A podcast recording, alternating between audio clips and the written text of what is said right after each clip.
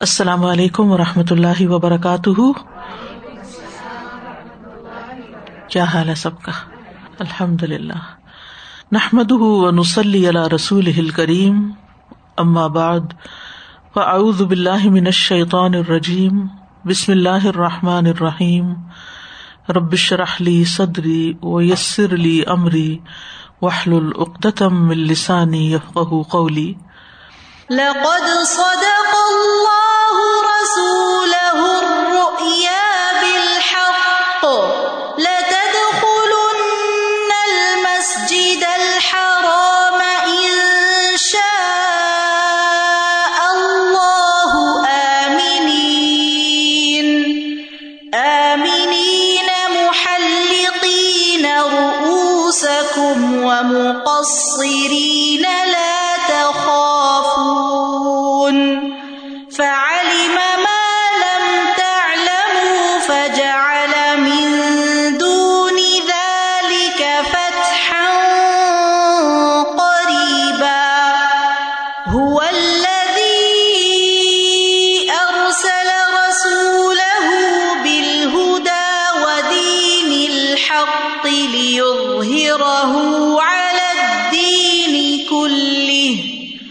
کیا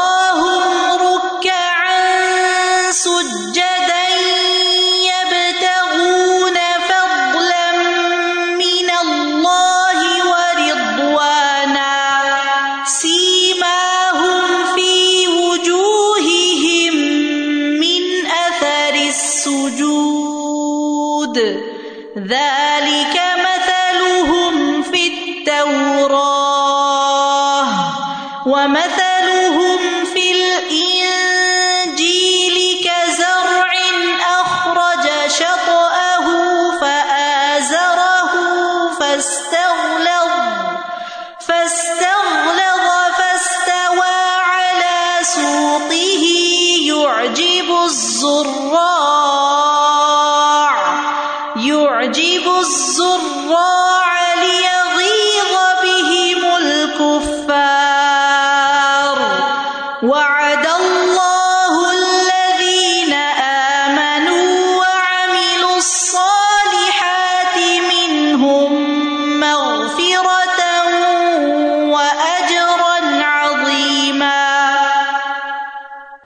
تفسیر کریں گے آیت نمبر ٹوینٹی سیون سے۔ لقد صدق اللہ رسول الرؤيا بالحق لتدخلن المسجد الحرام ان شاء اللہ آمنین محلقین رؤوسکم ومقصرین۔ لا تخافون، فعلم ما لم تعلموا فجعل من دون ذلك فتحا قریبا۔ بلا شبہ، یقیناً اللہ نے اپنے رسول کو خواب میں حق کے ساتھ سچی خبر دی۔ کہ تم مسجد حرام میں ضرور بے ضرور داخل ہوگے۔ اگر اللہ نے چاہا، امن کی حالت میں اپنے سر منڈاتے ہوئے اور کتراتے ہوئے ڈرتے نہیں ہوگے، تو اس نے جانا جو تم نے نہیں جانا۔ تو اس نے اس سے پہلے ایک قریب کی فتح رکھ دی۔ علامہ علوسی کہتے ہیں کہ رسول اللہ صلی اللہ علیہ وسلم نے ہدیبیہ کی طرف نکلنے سے پہلے خواب دیکھا کہ آپ صلی اللہ علیہ وسلم اور آپ کے اصحاب مکہ میں امن و امان کے ساتھ داخل ہو رہے ہیں۔ انہوں نے سر منڈوائے ہوئے ہیں یا باز نے کتروائے ہوئے ہیں۔ آپ نے یہ خواب اپنے صحابہ سے بیان کیا تو وہ بہت خوش ہوئے، مسرور ہو گئے اور انہوں نے خود سے خود یہ سمجھ لیا کہ وہ اسی سال مکہ میں امن سے داخل ہو جائیں گے۔ انہوں نے کہا کہ رسول اللہ صلی اللہ علیہ وسلم کا خواب سچا ہے۔ پھر جب اس میں کچھ تاخیر ہو گئی تو منافقین نے شکوک و شبہات اور اعتراض کے طور پر کہا کہ اللہ کی قسم، نہ تو ہم نے سر منڈوایا اور نہ ہی بال کتروائے نہ ہی ہم نے مسجد حرام کو دیکھا۔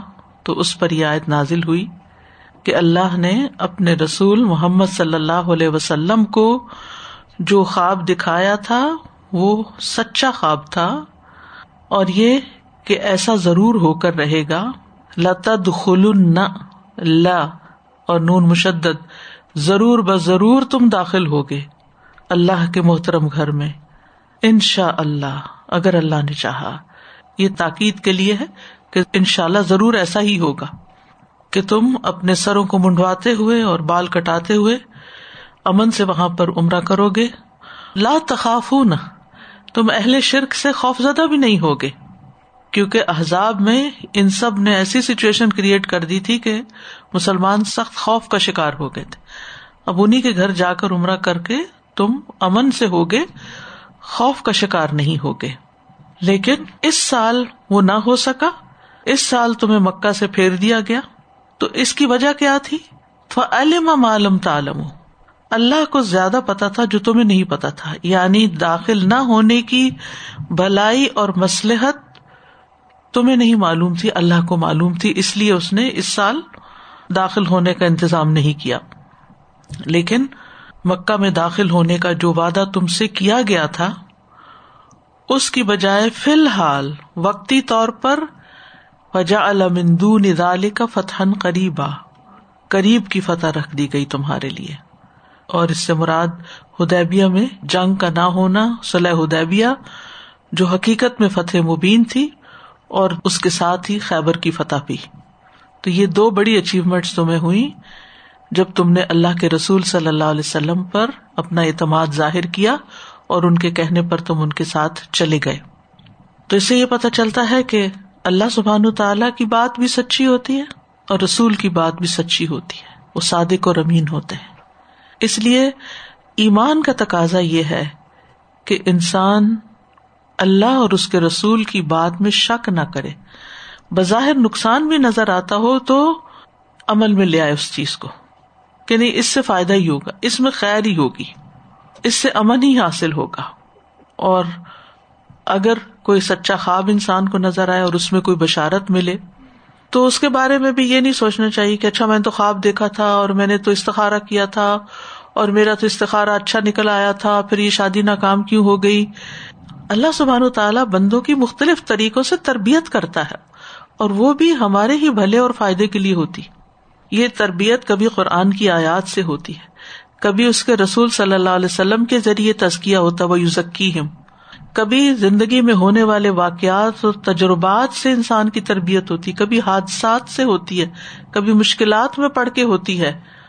تو اللہ سبحان تعالیٰ کے بندوں کی تربیت کرنے کے مختلف انداز ہوتے ہیں۔ تو اس لیے کبھی بھی یہ نہیں سوچنا چاہیے کہ وہ خواب پورا کیوں نہیں ہوا۔ کچھ خواب دن دہاڑے انسان دیکھتا ہے، جو انسان کے ویژن ہوتے ہیں۔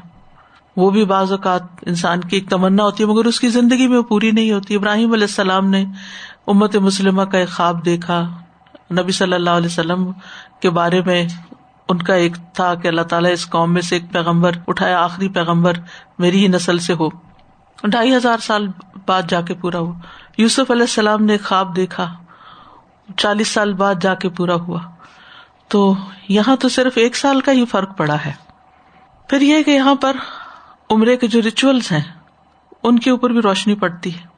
اور اس میں آپ دیکھیے کہ طواف کی بات نہیں کی گئی، کسی اور چیز کی نہیں، حلق اور تقسیر کی بات کی گئی کہ اس کو معمولی نہ سمجھا جائے۔ یہ بھی اللہ سبحان تعالیٰ کے احکامات میں سے ایک حکم ہے اور اس کو بھی پورا کرنا چاہیے۔ اور پھر ایسا کرنے والوں کی ایک طرح سے فضیلت پتہ چلتی ہے۔ ابن عمر کہتے ہیں کہ رسول اللہ صلی اللہ علیہ وسلم نے فرمایا، اللہ سر منڈوانے والوں پر رحم فرمائے، لوگوں نے کہا، اور ہاں کٹوانے والوں پر بھی یعنی ترشوانے والوں پر بھی۔ اے اللہ کے رسول، آپ نے فرمایا، اللہ سر منڈوانے والوں پر رحم فرمائے۔ صحابہ نے ارض کیا، اللہ کے رسول اور بال کٹوانے والوں پر بھی۔ آپ نے فرمایا، اللہ سر منڈوانے والوں پر رحم فرمائے۔ صحابہ نے پھر ارض کی اور بال کٹوانے والوں پر بھی۔ اے اللہ کے رسول، تو آپ نے فرمایا، اور بال کٹوانے والوں پر بھی۔ جیسے یہ پتا چلتا ہے کہ جو دین میں جتنی بڑی قربانی کرتا بالوں کی بھی ایک قربانی ہوتی ہے نا، کچھ لوگ اپنے بال بڑے پیارے ہوتے ہیں، اور کچھ بچے تو بالکل ہی کٹواتے نہیں ہے تو ان کے لیے عمرہ کرنا اور شیو کروانا ایک دل گردے کا کام ہوتا ہے۔ لیکن جب انسان اللہ کا حکم پڑھتا ہے سورت الفتح کی آیت پڑھتا ہے کہ صحابہ کے لیے یہ دونوں چیزیں رکھی گئی لیکن پہلے محلقین کی بات ہے، پھر مقصرین کی۔ اور حدیث سے بھی حلق کی زیادہ فضیلت بیان ہوتی ہے۔ تو پھر انسان وہ کام کرنے کی کوشش کرتا ہے جس کی فضیلت زیادہ ہے، اگرچہ دوسرے کی رخصت ہے۔ اور یہ دین کا ایک عام اصول بھی ہے۔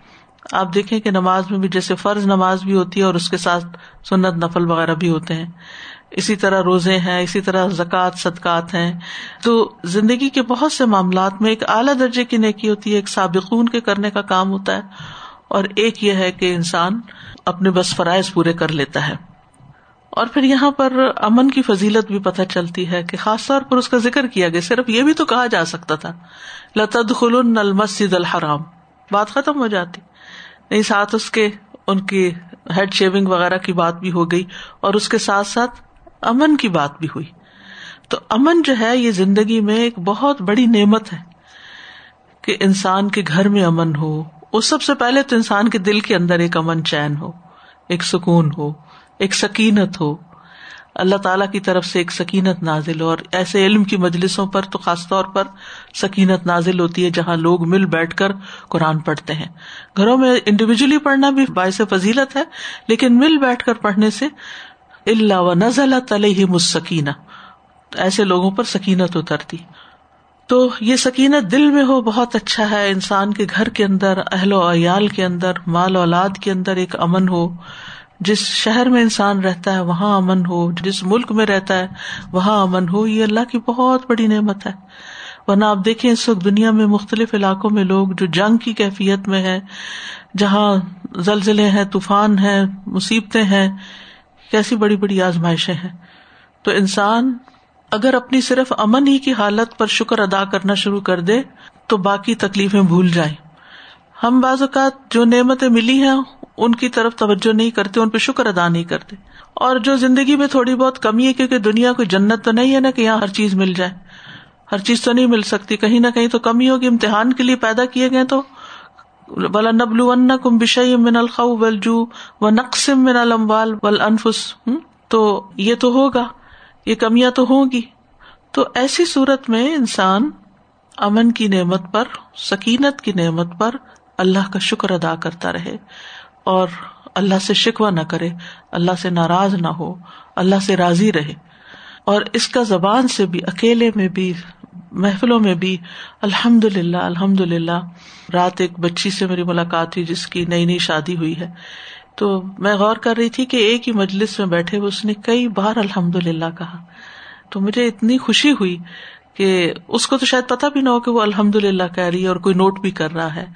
لیکن مجھے اتنی خوشی ہوئی کہ ایک نیولی ویڈ لڑکی جو ہے، جب وہ اپنا کوئی بات ذکر کرتی ہے اپنے گھر کی، اپنے خاندان کی یا کسی بھی چیز کی، تو ساتھ ہی الحمد للہ کہتی۔ تو یہ الحمد للہ کہنا دوسروں کو بھی ریمائنڈ کرا دیتا ہے۔ یعنی اگر ہماری زبان پہ بار بار یہ جاری ہوتا ہے الحمد للہ الحمد للہ مومن کو تو تکلیف کی حالت میں بھی الحمد للہ کہنے کا کہا گیا ہے۔ تو امن جو ہے، سکینت جو ہے، یہ الحمد للہ کہنے سے بھی نازل ہوتی ہے۔ تو انسان کو ہر حال میں اللہ کا شکر ادا کرتے رہنا چاہیے۔ تو گھروں کے امن اور سکون کے لیے یہ بہت ضروری ہے۔ اور پھر حرم کا امن اور وہاں کا سارا ماحول، وہ عبادت جو ہے، اس کے لیے اللہ تعالیٰ نے خاص طور پر اس حرم کو حرم بنایا ہے، جہاں پر کتال منع ہے، جہاں پر جانوروں کو تکلیف دینا بھگانا منع ہے، جہاں پودے توڑنا منع ہے، جہاں کسی کے ساتھ کوئی زیادتی کرنا منع ہے۔ تو صحابہ کرام کو اس کی خوشخبری دی گئی۔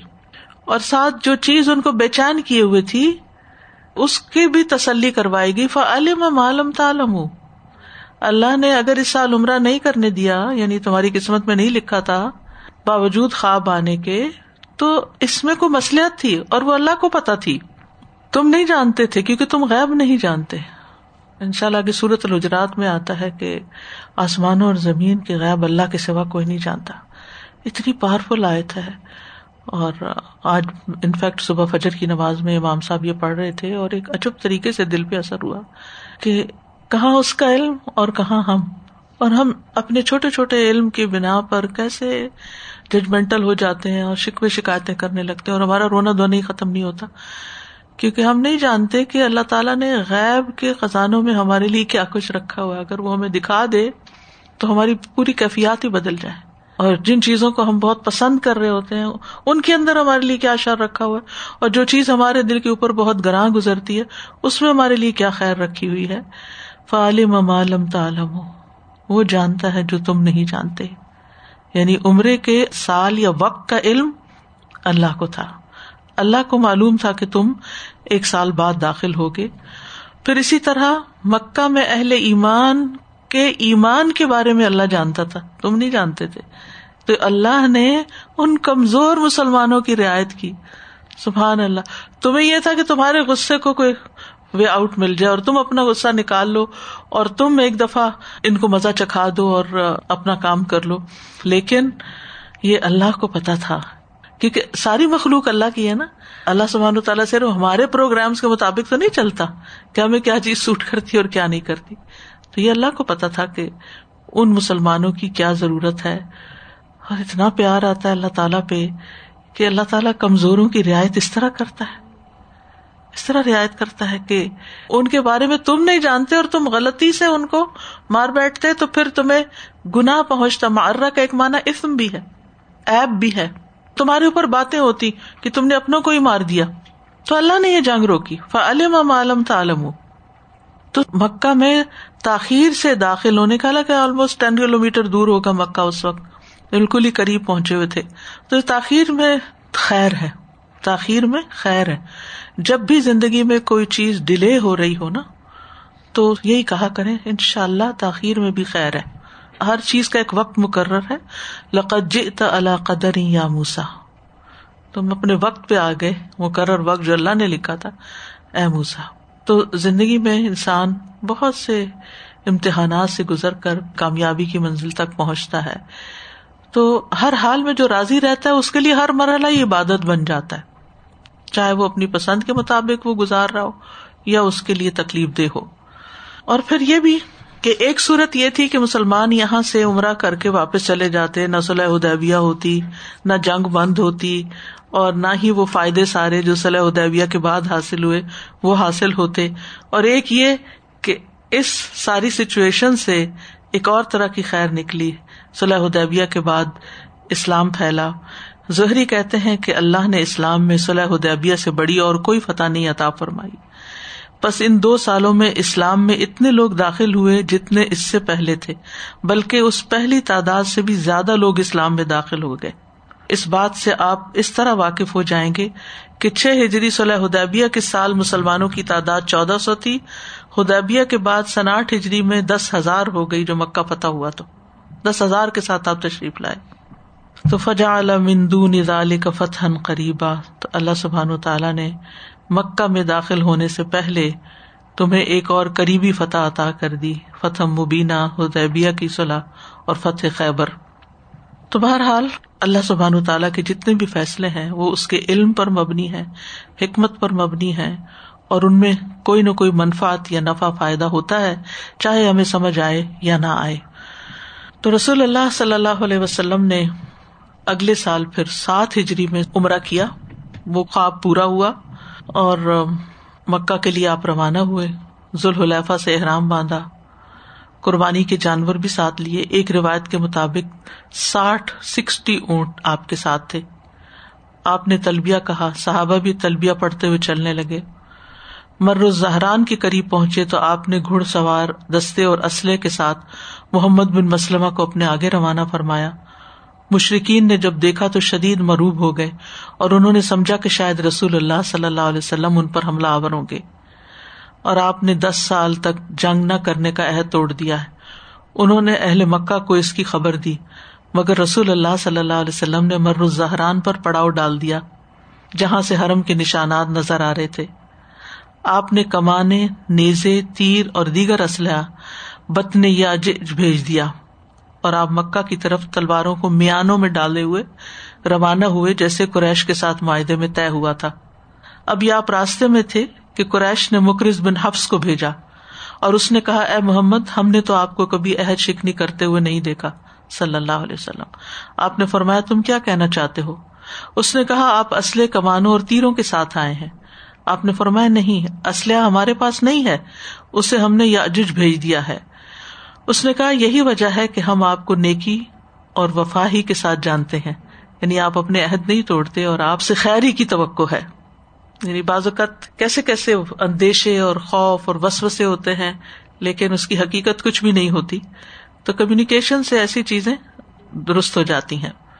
سرداران قریش رات کو غصے اور کینے کی وجہ سے مکہ سے باہر نکل گئے، تاکہ وہ آپ اور آپ کے ساتھیوں کو دیکھ نہ سکیں۔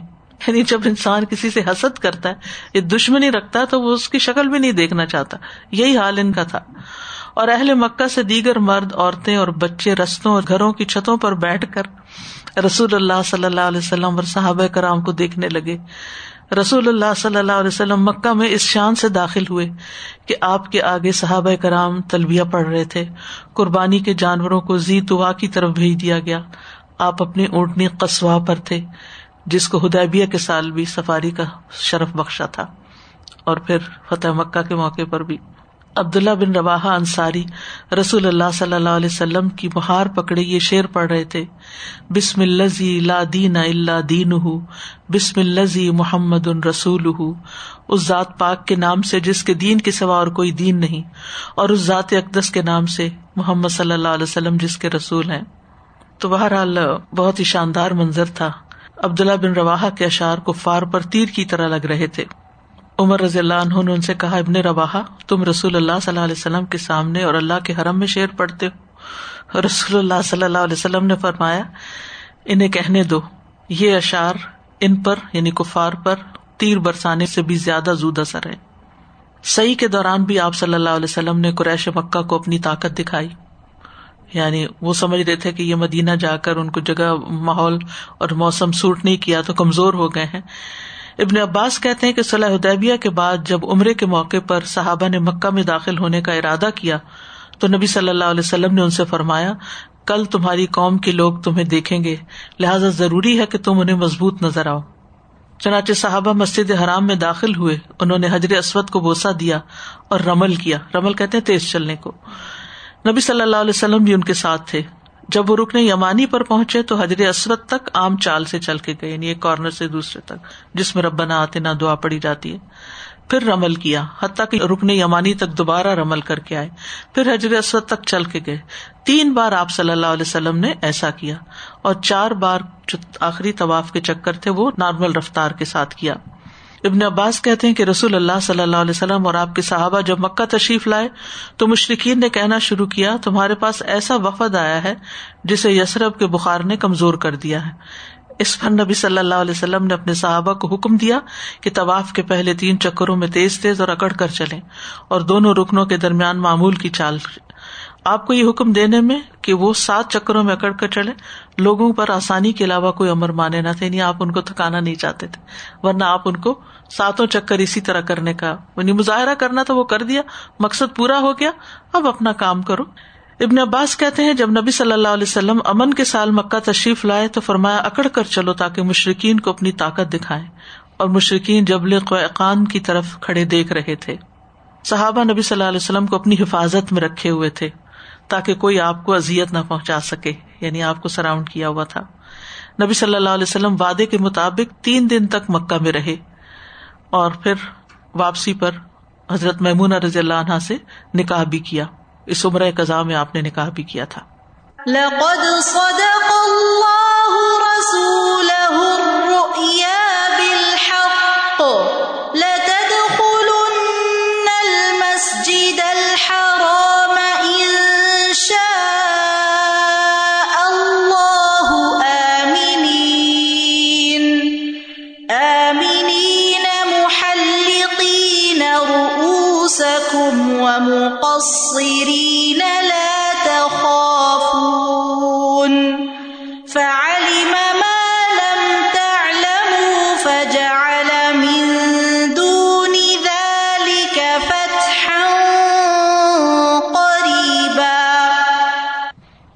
جی استاذہ جی دو باتیں دل کو لگ رہی تھی ایک تو جب جیسے آپ نے فرمایا نا کہ وہ بچی بار بار الحمد للہ کہہ رہی تھی تو آپ کا اتنا دل خوش ہو رہا تھا۔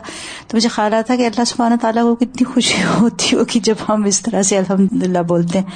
اور دوسرا استاذہ جی ذرا عمر قدا کو تھوڑا سا اور واضح کر دیں کیونکہ ہم سب ارادہ کیے ہوئے تھے اس سال جانے کا اور ہم سب کا احرام باندھ چکے تھے نا۔ جب اچھا، انسان احرام۔ باندھ چکتا ہے تو اس کے بعد اس کے بعد۔ جزاک اللہ کئی مرتبہ الحمد للہ کسی کو روکنے کے لیے بھی کام آتا ہے۔ میں نے تو یہ بڑا تجربہ میرا جب آپ زیادہ بات نہیں کرتے لوگ لمبی لمبی تعویلیں کر رہے ہوتے ہیں یا بحث کر رہے ہوتے ہیں تو آپ جب وہ بولنا شروع کر دیتے نا الحمد للہ الحمد للہ تو وہ خود بخود ٹھنڈے ہو جاتے ہیں۔ تو اللہ تعالیٰ اس پہ بھی روک اور یہ ہوپ کتنی بڑی اس میں ہے کہ ہر حال میں اللہ تعالیٰ سے اچھا گمان کرنا اور نبی صلی اللہ علیہ وسلم کی پیروی میں کبھی یہ نہیں سوچنا کہ اس میں مجھے کوئی نقصان پہنچے گا یا کچھ اس میں ہمیشہ بہتری آپ کی بات کوئی غلط ہو گئی۔ وہ جیسے ایک شخص کو پیٹ کی تکلیف تھی تو آپ نے شہد پینے کا کہا تو اس کا پیٹ اور خراب ہو گیا۔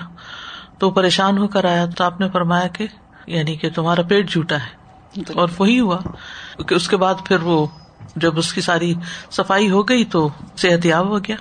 سادہ یہ علیم معلم تعلم پڑھ کے مجھے وہ سورہ بقرہ کی وہ آیت کا حصہ یاد آ گیا تھا جب فرشتوں نے کہا تھا نا سبحان لا علم لنا اللہ معلم تنا تو اللہ سبحانہ تعالیٰ کی گریٹر پلاننگ اور مسلحت کبھی کبھی ہم کہتے ہیں نا کہ اللہ کی نہ جانے کیا مسلحت ہے اس معاملے میں۔ تو اس کو سمجھنے کے لیے اپنے آپ کو اپنے نفس کے خلاف لے کر جانا ہوگا۔ ادروائز پھر ہم نہیں سمجھ سکتے کچھ بھی۔ ہم ہر چیز عقل پہ چھوڑ دیتے ہیں نا۔ ضروری نہیں کہ عقل سے جس چیز کو ہم اینالائز کر رہے ہیں وہی درست ہو۔ جی استاذہ جی یہ جو جملہ ہے نا تاخیر میں خیر ہے۔ تو میں لکھ رہی تھی تو اس میں خود خیر موجود ہے۔ تاخیر میں۔ اور دوسری چیز یہ کہ فعالم معلوم تعلم والی جو بات ہے نا اب بعض دفعہ ایسا ہوتا ہے کہ ہمیں وہ چیز سمجھ نہیں آتی لیکن کچھ عرصہ گزرنے کے بعد ہم جب اس سب چیزوں کو ایک کنیکشن دیکھتے نا تو ہم کہتے ہیں واقعی اگر ہم نے یہ کام اس وقت کیا ہے تو وہاں پہ اس وقت وہ چیز ہو رہی تھی اور وہ کنیکشن اس سے مل رہا تھا اور تب جا کے ہم اتنے عرصے بعد وہ کنیکشن قائم کرتے اللہ تعالیٰ کو تو علم ہے اس کے پاس تو ساری چیز اوپن ہے۔ جیسے جگسا پزل ہوتی ہے نا تو اس میں جب تک پورے پیس نہیں لگتے تو سمجھ نہیں آتی کیا چیز بن رہی ہے۔ استاد جی آمنین اور لا تخافون اتنی بڑی نعمت ہے۔ جیسے ہم ان ملکوں میں رہتے ہیں امن ہے لیکن پھر بھی خوف ہے کہ آج امن ہے کل ہے یا نہیں۔ تو اللہ سبحانہ تعالیٰ نے ان کو کیا خوشخبری دے دی کہ امن ہے اور آگے کبھی خوف آج نمبر اٹھائیس۔ الدی ارسل رسول بالہدا ودین الحق۔ ودین الحق الدین کلی وکفا بلّہ شہیدا۔ وہی ہے جس نے اپنا رسول ہدایت اور دین حق کے ساتھ بھیجا۔ تاکہ اسے ہر دین پر غالب کر دے اور اللہ گواہ کے طور پر کافی ہے۔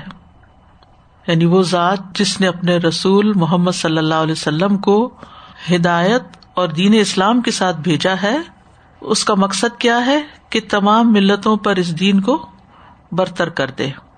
اور رسول اللہ صلی اللہ علیہ وسلم کے لیے اللہ ہی کی گواہی کافی ہے، اگر دنیا میں سے کوئی بھی آپ کا مددگار نہ ہو یا گواہ نہ ہو۔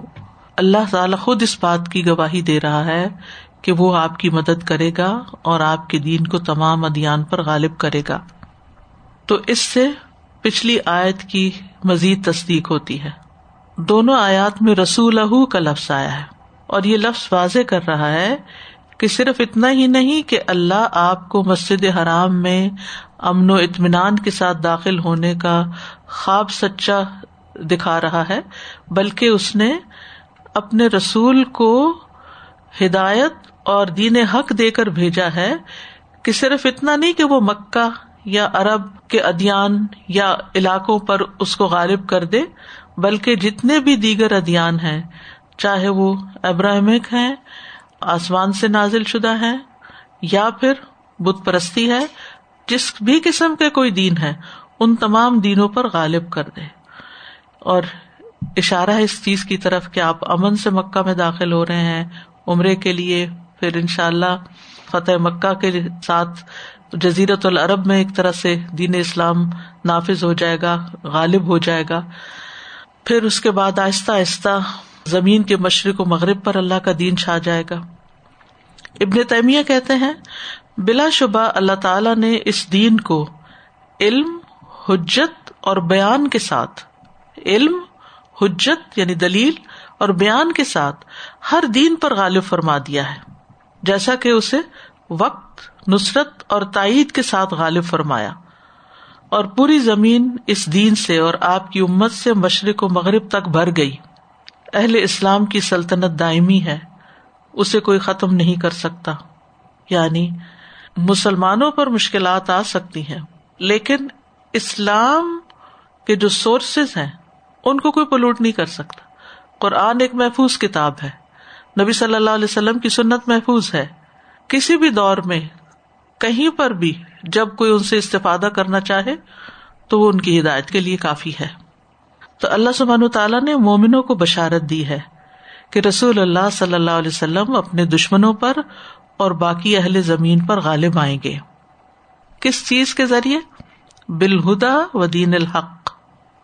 علم نافع اور عمل صالح کے ساتھ۔ یعنی ہدا جو ہے، اس کا تعلق علم سے اور دین کا تعلق عمل سے۔ اور ساری شریعت دو ہی چیزوں پر مشتمل ہے، علم اور عمل پر۔ اور یہی علم جو ہے، صحیح علم ہے، جو علم وہی ہے۔ اور اسی کے مطابق عمل کرنا جو ہے، وہ عمل صالح ہے۔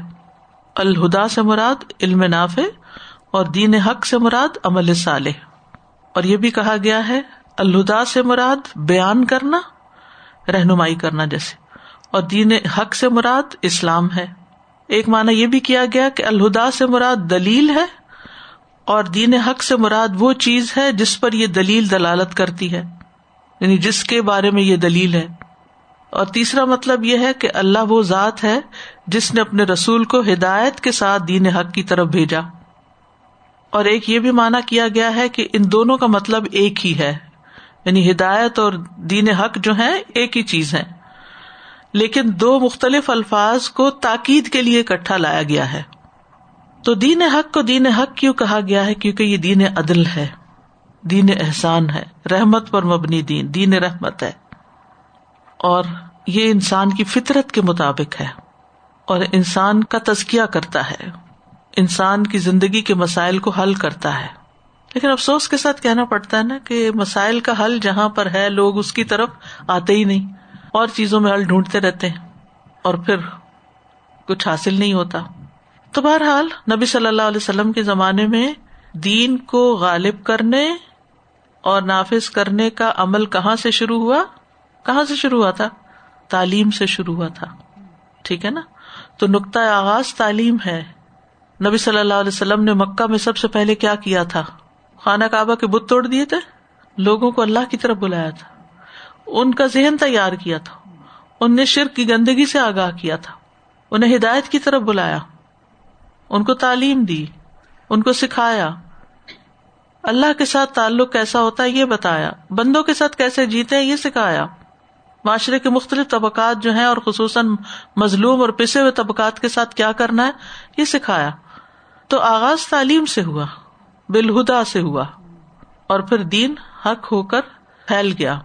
مکہ سے مدینہ کی طرف اور مدینہ سے واپس مکہ کی طرف مکہ پتہ ہوا اور پھر اور علاقے فتح ہوئے اور پھر خلفۂ راشدین کے دور میں مزید فتوحات ہوئی اور چالیس پچاس سال کے اندر دنیا کے کناروں تک دین پہنچ گیا اور نبی صلی اللہ علیہ وسلم کو دکھایا بھی گیا تھا غزب تبو کا حزاب جو سخت مشکل کا وقت تھا جب وہ پتھر ٹوٹ نہیں رہا تھا اور صحابہ پھر آپ کے پاس آئے اور آپ نے اس کے اوپر جب چوٹ لگائی تو آپ کو کیسر و کسرا کے خزانے دکھائے گئے اور آپ کو وہ سارا علاقہ دکھایا گیا کہ جہاں جہاں آپ کا دین پھیلے گا۔ وہ کفا بلّہ شہید اور اس بات کی گواہی دینے والا اللہ کافی۔ یہ آج ہم آیت پڑھ رہے ہیں نا جب سب کچھ ہو چکا۔ یہ آیت کہاں بنازل ہو رہی ہے؟ جب صلاح ادیبیت سے لوگ واپس جا رہے ہیں، پریشان ہو کر۔ حضرت عمر نے کیا کہا تھا؟ کہ کیا ہم حق پر نہیں ہے کیا یہ دین حق نہیں ہے؟ کیا اللہ کے رسول سچے نہیں ہے تو پھر ہم کیوں راضی ہوں اس دنیت پر، اس ذلت پر کہ انہوں نے ہمارے اوپر ایسی پابندیاں عائد کر دی ہیں؟ اللہ اور اس کا رسول زیادہ بہتر جانتا ہے اس وقت واپس جا رہے تھے تو یہ بتایا گیا کہ تم کیوں پریشان ہوتے ہو؟ عمرہ بھی کر لو گے اور یہ دین بھی نافذ ہوگا، یہ دین بھی غالب آئے گا۔ اس نے اللہ کے رسول کو بھیجا ہی اس لیے ہے۔ تو اگر اس وقت تھوڑا سا واپس جانا پڑ رہا ہے، مقصد پورا نہیں ہوا، تو اس پر پریشان ہونے کی ضرورت نہیں۔ تم آگے بڑھو گے کبھی آگے بڑھنے کے لیے تھوڑا سا ریورس گیئر لگانا پڑتا ہے۔ خاص طور پر جب کوئی رکاوٹ آ جاتی ہے تو کبھی یہاں تو خیر سڑکیں سیدھی ہیں اور کم ہی ایسے معاملے پیش آتے ہیں، لیکن جہاں پر بیریئر وغیرہ اور گاڑیاں اسٹک ہو جائیں تو پھر کیا کرتے ہیں؟ پیچھے لاتے ریورس کرتے ہیں اور پھر پوری فورس کے ساتھ آگے بڑھ جاتے ہیں اور آپ پار کر جاتے ہیں بڑی بڑی رکاوٹ کو۔ اسی طرح ہدیبیہ جو ہے، اس میں تھوڑا ریورس گیئر لگانا پڑا تھا۔ پیچھے ہٹ گئے، واپس چلے گئے۔ سامنے حرم کے آسار نظر آ رہے ہیں، لیکن جا نہیں سکے اور ٹوٹے دل کے ساتھ گئے اللہ نے اتنی بڑی بڑی بشارتیں یعنی سورت کا اختتام ہو رہا ہے۔ اور مشن کے اختتام کی طرف بتایا گیا کہ یہ مشن مکمل ہو کر رہے گا اور تمہیں یقین نہیں آتا تو کوئی بات نہیں، اللہ کی گواہی کافی ہے، اللہ کا اعلان کافی ہے۔ اللہ کی بات سچی، اور ایسا ہو کر رہا پھر۔ اور سلح ہدیبیہ ہی ایک ٹرننگ پوائنٹ بنا۔ اور پھر آپ دیکھیے کہ صورت عال عمران میں بھی آتا ہے وہ ان تم ان کن تم مومنین اگر تم مومن ہو تو تم ہی غالب رہو گے۔ سورت توبہ میں آتا ہے ارسل رسول بالہدا ودین الحق الدین کلی ولو کری حل مشرقون خا مشرق لوگ برا جانے، پھر بھی یہ دین غالب ہو کر رہے گا۔ رسول اللہ صلی اللہ علیہ وسلم نے فرمایا، یہ دین ہر اس جگہ تک پہنچ کر رہے گا جہاں تک رات اور دن کا سلسلہ جاری ہے۔ دنیا کے آخری کناروں تک۔ اور اللہ کوئی کچا اور پکا گھر ایسا نہ چھوڑے گا جہاں اس دین کو داخل نہ کر دے۔ خواہ اسے عزت کے ساتھ قبول کر لیا جائے یا اسے رد کر کے ذلت قبول کر لی جائے۔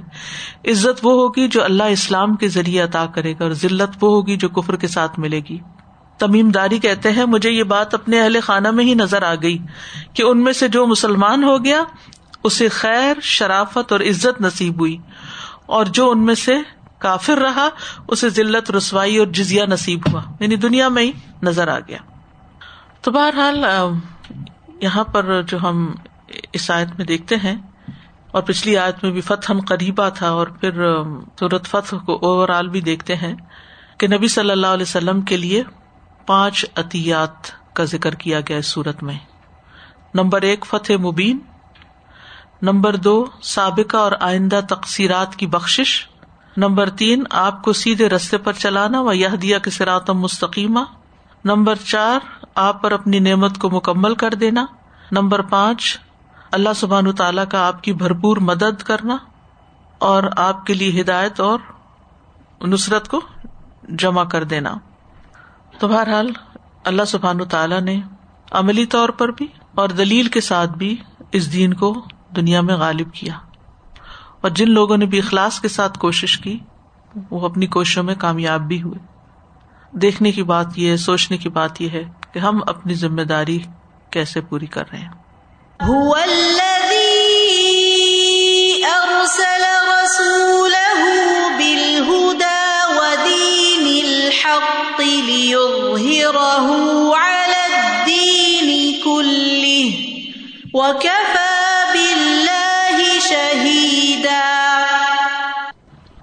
سادا جی ہم نے سورج صف میں بھی یہ آیت پڑھی تھی۔ جی۔ صرف اس کا آخری پارٹ یہاں پہ ڈفرینٹ ہے۔ اور وہاں پہ بھی ہم نے دیکھا تھا کہ اللہ تعالیٰ نے تو اپنا دین جو ہے اپنا پیغام وہ پہنچا کے ہی رہنا ہے۔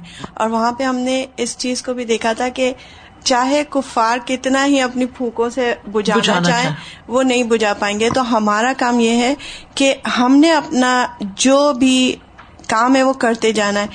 اینڈ آئی واز سبحان اللہ ریمبرنگ کہ اس سے پہلے جو سورہ محمد کے اینڈ کی جو آیت ہے اس کو اگر ہم اس کے ساتھ ملائیں کہ اگر نہیں کرو گے تو اللہ تعالیٰ بدل کے دوسری لے آئے گا۔ اللہ تعالیٰ نے تو اپنا کام کرنا ہے اور اس کا یہ فیصلہ ہے کہ اس دین کو جو حق ہے اس کو تمام رسول کو بھیجا اس لیے اس لیے۔ اور جو صلاح حدیبیہ کی جو شیخ، جو کفار نے اپنی طرف سے بڑی اپنے حق میں کی تھی، وہی شیخ ان کے خلاف پڑی تھی۔ اور اس میں پھر جو پہلی بات کہ انہوں نے محمد الرسول اللہ ماننے سے انکار کر دیا تھا، وہ یہاں پہ میں دیکھ رہی تھی کہ آخری آیت میں تو آئے گا ہی محمد الرسول اللہ، لیکن اس سے پہلے کنٹینیوس تین آیات میں اللہ سبحانہ تعالیٰ نے رسول ہی کے لفظ کو واضح کیا ہے کہ وہ تو ہے اس کا رسول، تم مانو کہ نہیں مانو۔ استاذہ جی ایک صلح کے کانٹیکس میں مجھے خیال آ رہا تھا کہ جنرلی صورت البقرہ میں ہم نے ایک اصول پڑھا، بندہ اپنی زندگی کے ساتھ باندھ لیتا ہے کہ بس سلح خیر یہ ایک گیون رول ہے۔ اور پھر ہم صلح حدیبیہ دیکھتے ہیں۔ تو میں سوچی تھی، اس آیت کا کانٹیکس تو بہت براڈ اسکوپ ہے، یقیناً۔ لیکن اگر ہم جنرلی بھی اپنی ڈومیسٹک ایشوز کے لیے سوشل ایشوز کے لیے، اگر آپ کسی بھی کینوس پہ اٹھا کے اس چیز کو اپلائی کریں، تو جہاں بھی آپ کو صلح کرنی پڑتی ہے، کچھ نہ کچھ شرائط ایسی ہوتی ہیں جو آپ کے لیے فیوریبل نہیں ہوتی یا آپ کو پسند نہیں آ رہی ہوتی لیکن صلح ہوتی ہی تب ہے جین یو ایٹ لیسٹ کوئی ایک فریق تھوڑا سا ڈاؤن ہو کے اور اس کو کرے اور واقعات اگر انسان اس چیز کو ذہن میں رکھے کہ یہ کیا پتا یہ صلح حدیبیہ ہی ہو تو اللہ سبحانہ تعالیٰ اس میں بعد میں فتح قریب بھی نکال دیتے ہیں فتح مبین بھی آ جاتی ہے۔ بہت کچھ یعنی صلح کے نتائج میں حاصل ہو سکتا ہے لیکن اس وقت اپنے آپ کو ان تمام فیلنگس کے ساتھ جو صحابہ رضی اللہ عنہم جیسے ان کے اندر آ رہا تھا کہ یہ دس از ناٹ فیئر اور آپ آج کل دیکھیں کہ کہیں بھی ریکنسیلیشن کی بات ہوتی ہے تو اس وجہ سے زیادہ فیلئر رہتا ہے کہ وہ فیئرنیس میں ہی لگے رہتے ہیں کہ this is not fair it has to be fair تو وی ہیو ٹو ریکگنائز کہ جہاں صلح ہوگی وہاں آپ کے ویزبل کرائٹیریا کے حساب سے بعض اوقات فیئرنیس نہیں ہو سکے گی۔ We just have to trust on the wisdom of اللہ سبحانہ تعالیٰ